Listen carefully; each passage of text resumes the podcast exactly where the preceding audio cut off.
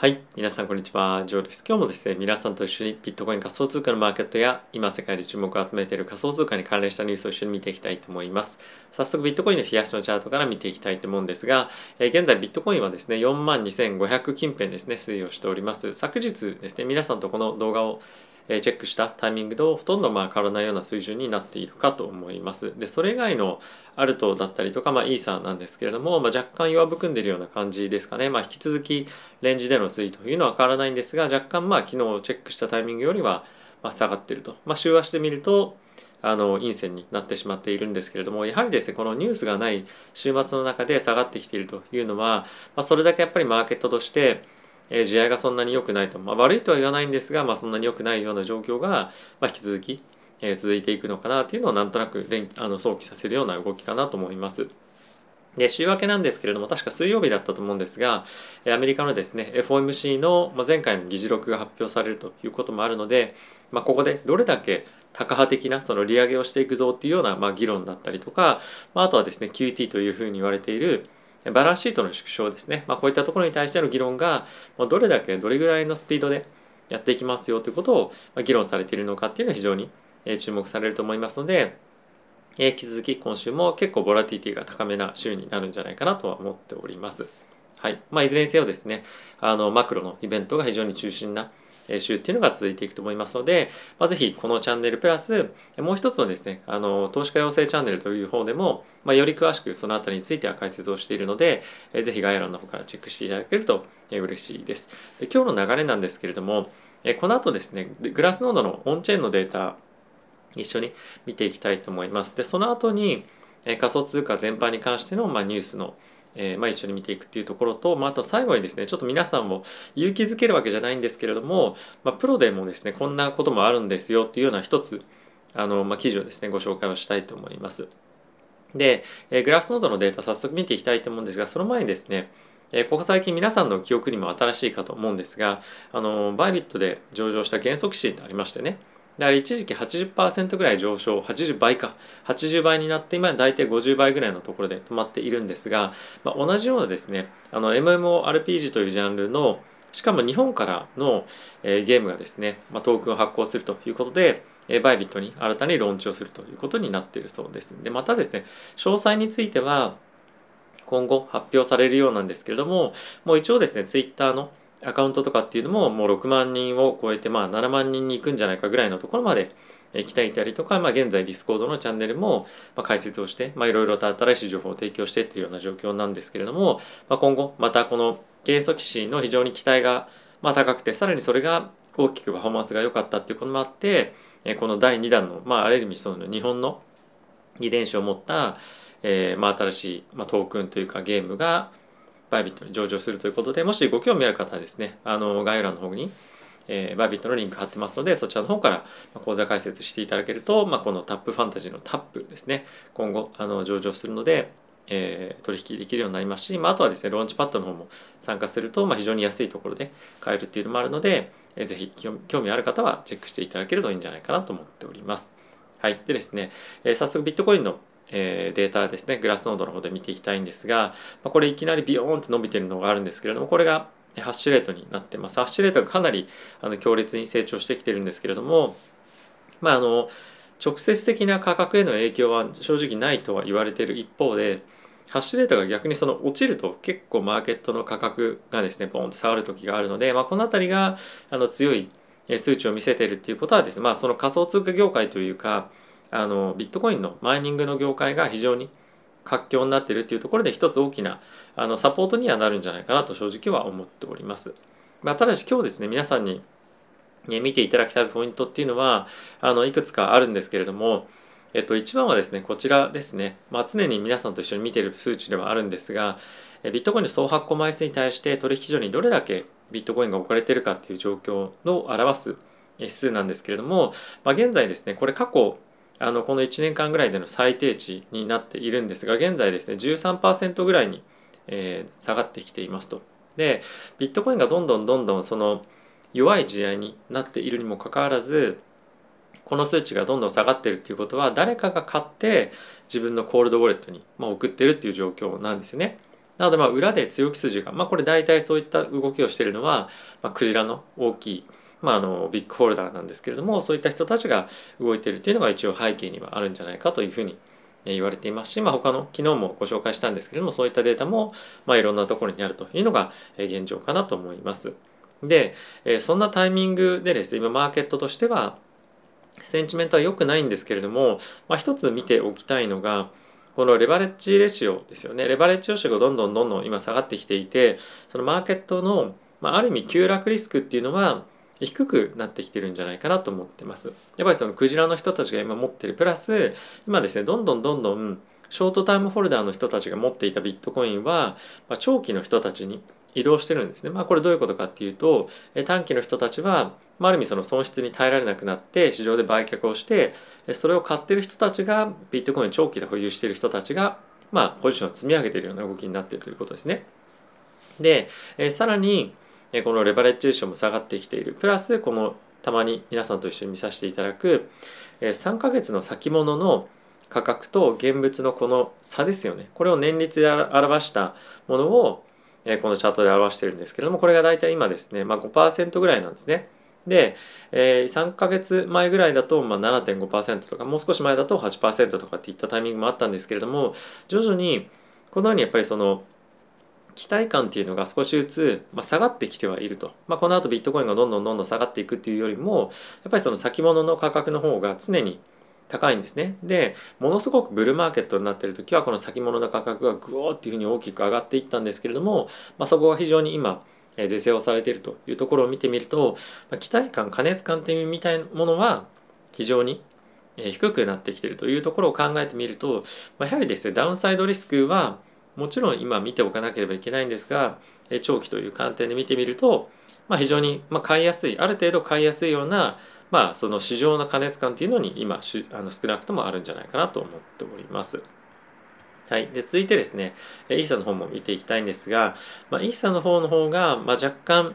あのまあネガティブじゃないんですけれどもビットコインと比べるとそういった割安感みたいなところは、まあ、若干そのないのかなというかあのは思っています。で、えー、これがですねビットコインの先ほどあのどれだけ取引所にですね枚数があるかっていうののイーサリアン版なんですけれどもこれ大体もう横ばいなんですよね。でこれがどんどんどんどんビットコインの方では進んでいるにもかかわらず、まあ、イーサの方ではここは進んでないというところで、まあ、あの比較感で言うとイーサの方が、まあ、弱気ではないんですがあのビットコインで比較するとその辺りのファンダファンダメンタルは若干弱いのかなというのは思ったりはしています。はい、で他に見ていきたいポイントなんですけれども、まあ、ちょっとですねビットコインもあのこちらもですねアクティビティがどんどんどんどん減ってってるっていうのは正直ある一方で先物のですねやっぱりレバレッジレシオっていうのがどんどんどんどん下がってるっていうのは、まあ、一つあの、まあ、いいまあ、兆候かなと思います。やっぱり先ほども言ったみたいにレバレッジがどんどんどんどん高くなっていくとそれだけ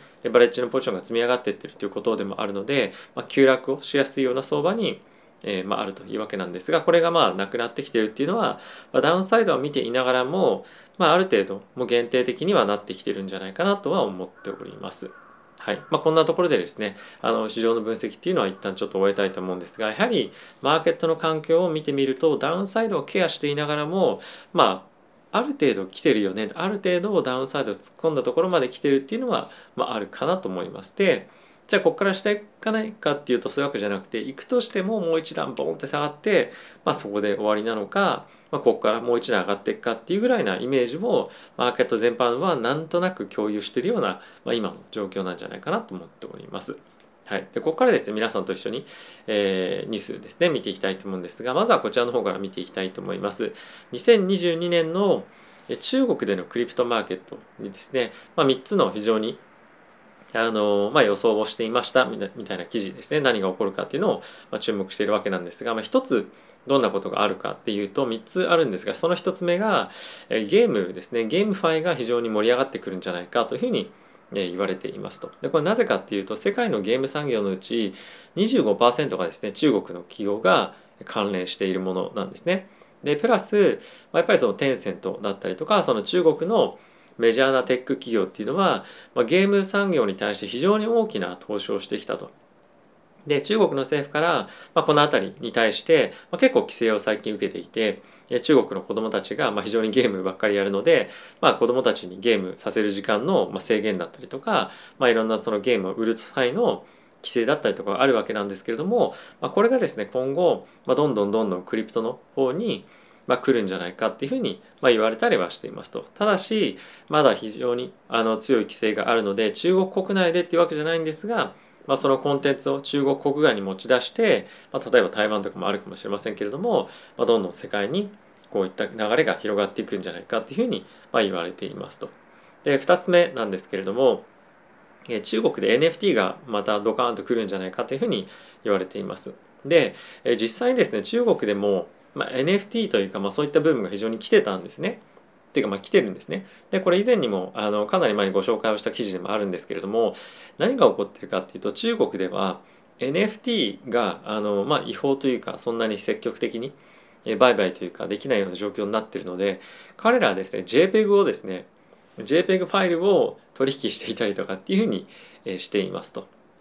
でこれ非常に面白いコンセプトだなと思ったんですけれども、まあ、JPEG だと元のファイルっていうのは正直よくわからないままえー、まあ、取引をしているぐらいでもあるのでやっぱりそういった、まあ、あのプロフィールピクチャーにするとかっていうところも含めてやっぱり中国人もそれだけ注目しているっていうのも一つ大きくあると思いますし、まあ、あとはですね中国人の方で非常に有名なあの方がですね作ったこのファンタベアっていう、まあ、確か俳優だったかなの方が作った NFT があったんですけれどもこれがあのオープンシーで上場しているんですがこれも非常にあの人気のプロジェクトになっているので、まあ、いかにその中国人がこの NFT だったりとかこういった Web3 の文脈のところに興味があるかっていうのはこういったところを見てもあの強くわかるんじゃないかなと思っております。でその予想の3つ目なんですが、まあ、DAO がですねあの大きく、まあ、流行ってまあ流行ってるんですけれどもさらに盛り上がってくるんじゃないかというふうに言われてますと。で、まあ、これなぜかというと、え中国の方ではですねやはりその取引所だったりとか、え仮想通貨の取引プラスやっぱ NFT とかっていうところもろもろ大きく規制をされていますよね。でそれもあって会社としてビジネスとしてそういったものをやっていくのが難しい中で、まあ、中国国内で非常に大きな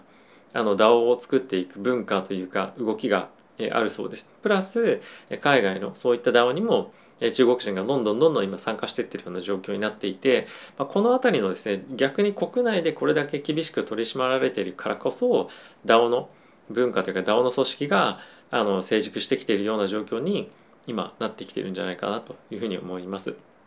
でおそらくなんですけれども中国人っていうのは結構ですねもう何でもあの当たって砕けるじゃないんですけれども、まあ、そういった精神がであるでかつ彼らの、えーと、確かですねそのことわざの中にも、え、虎の穴に入らずして虎の子をゲットすることできないみたいなですね。まあそのリスクを犯さないと何も得ることができないよっていうような言葉のですねことわざがあるんですが、まあ、そういった文化が非常にあるのでどんどんどんどん、まあ、これがダメだったらこれがいいんじゃないかこれがダメだったらこれがいいんじゃないかみたいな感じで、まあ、非常に何にでもチャレンジしていくっていう精神があるので、まあ、こういった DAO だったりとか、まあ、どんどんどんどんまた規制の中でも新しいものを生み出していくっていうような今の状況はあの短い目で見ると今の短期で見ると、まあ、非常に抑制された環境ではあるんですけれども、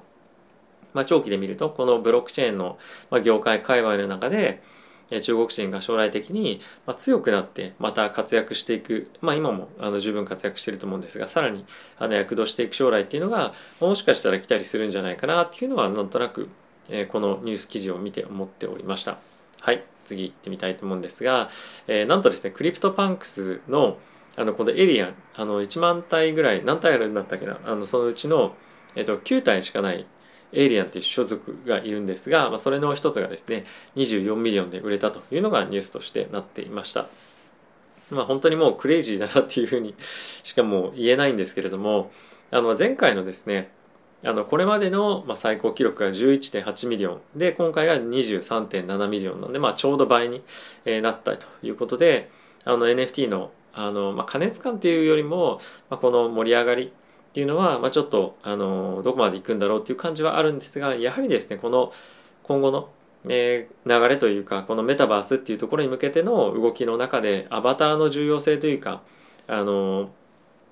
意味っていうのが、まあ、いかに本当にあの大きなものになってるかっていうのを表すニュースなんじゃないかなと思っています。やっぱりこのステータス感っていうのもあると思いますしまた CryptoPunks を持っているコミュニティへのあの帰属感だったりとか、まあ、そこに入りたいっていうような思いもあると思うんですね。まあ、そういったところが今後まだまだあの熱を持って盛り上がっていくんじゃないかなと思うので引き続き NFT のマーケットを見ていきたいかなと思っております。はい、次なんですけれども、えー、ジャマイカがですね2022年に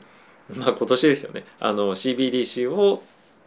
出していきますよということを発表していましたでえそんなに早くっていう思う方も多くいらっしゃると思うんですがジャマイカはですねもうすでに CBDC のですねテストを中国のように、まあ、少しずつ少しずつ大きくしてもうすでに始めていたんですね。で、これを今年ロールアウトしますよと出していきますということを発表していました。で、えジャマイカのこの取り組みに関しては、あの仮想通貨っていう文脈とはまた切り離されたものではあるんですけれどもやはりこういったデジタルカレンシーがま広まっていくことによってより仮想通貨だったりとか、まあ、そういったところを使った金融システムっていうところが発達していく可能性は十分にありますし彼らのこのユースケースっていうのが他にどんどん波及していくことによってより多くの国がデジタルカレンシーのまあ勉強だったりとかチャレンジだったりとかっていうのをしていくと思うので、まあ、この辺りはですね非常に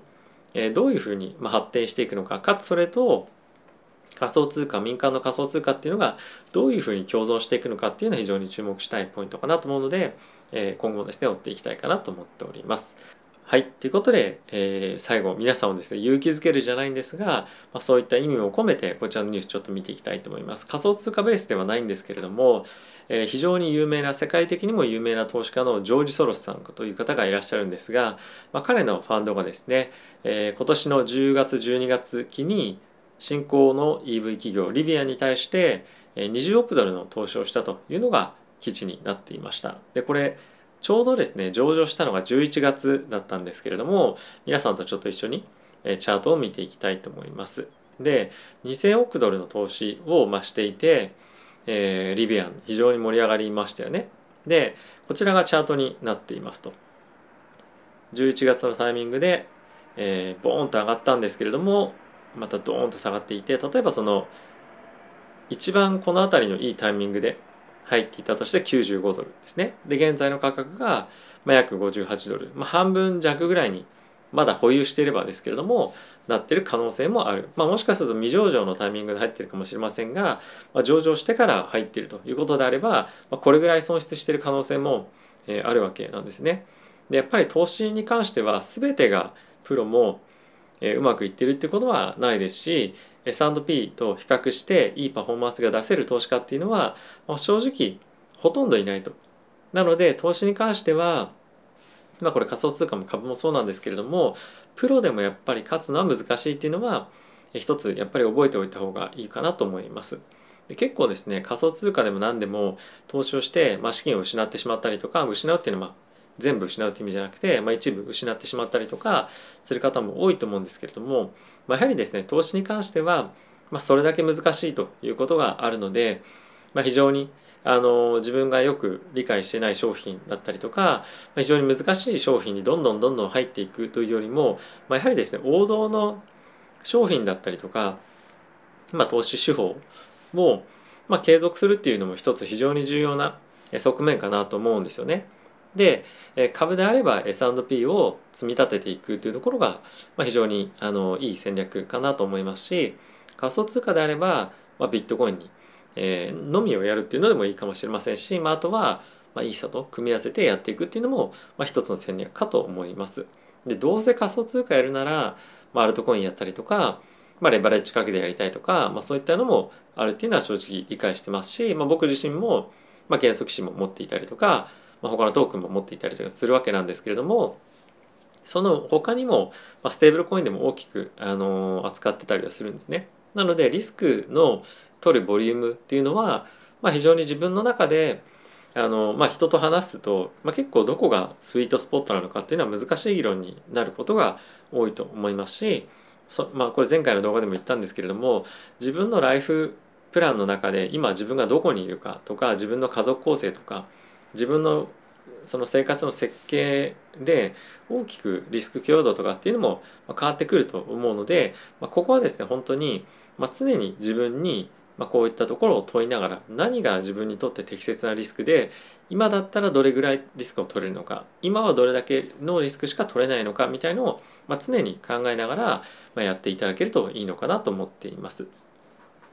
はい、でそんなことを僕も最近考えている中で株式と仮想通貨のですね口座っていうのをちょっと整理したりはしていました。でどういうふうに整理をしているかっていうと取引用と資産運用用っていうのをちょっと分けてるんですね。で取引用については主に、まあ、バイビットだったりとかバイナスを使っているんですけれども、まあ、主にその資産運用っていう観点からは、まあ、スイスボーグというところに今移動をしようかなと思っています。で一応概要欄の方に僕が使っている口座とかあのリンクですね貼ってあってそこから申し込んでいただくとスイスボーグの方はですね100ユーロ分のクレジットもらえるので、まあ、非常にいいかなと思うんですけれどもなぜこのスイスボーグ使おうかと思ってるかというとまずはですねここについてはあのチャートがないんですよ。でチャートないのよくないじゃんっていうふうに思う方もいらっしゃるかもしれませんが逆にチャート見るとあの非常に価格値動き気になっちゃったりとかするので、まあ、これないなっていうのはあの僕は非常にいいと思ったポイントです。で取引したいんであれば、まあ、その頻繁な取引ですね。したいんであれば、まあ、バイビットでやればいいかなと思ってるので、まあ、そこはちょっと正直分けてやろうかなと思っています。でプラススイスボーグの方がいいところは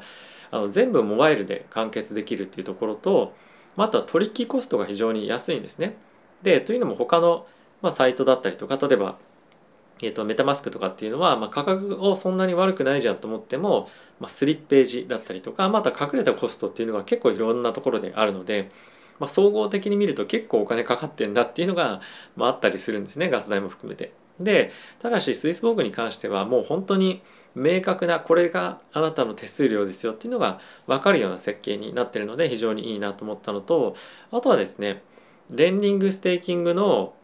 パーセンテージがま非常にいいというのが他の取引所と比べて非常に大きな強みかなと思ってます。でこれはですね結構日々の、えー何て言うんですかマーケット環境によって変わるんですけれども、まあ、長期で見てみると、まあ、非常に安定したいいレートで運用できるっていうのがこのスイスボーグの強みっていうのもあるので、まあ、そういったとこもあって、えー、少し分けてみようかなと思っています。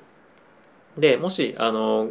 興味あるよっていう人がいたらちょっと今後、えー、動画作ってみようかなと思うんですけれども、まあ、そんな感じで分けていくことによってまあ、自分の精神状態もより安定していくんじゃないかなと思ったので、まあ、そんな試みをですねやろうかと思ってはおります。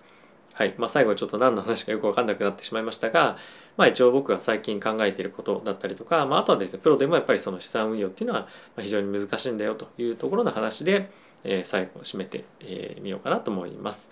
はい、ということで皆さん今日も動画ご視聴ありがとうございました。えー、週末非常に寒かったんですけれどもまたですねあの週明けもまあ、かなり寒いような状況が続いていたりとか雨が降っていたりとかありますけれども、まあ、どうかお気をつけてですね、えー、お出かけなさる際には、まあ、傘持ったり、まあったかい格好したりして、えー、風邪ひかないように出かけていただければと思います。ではまた次回の動画でお会いしましょう。さよなら。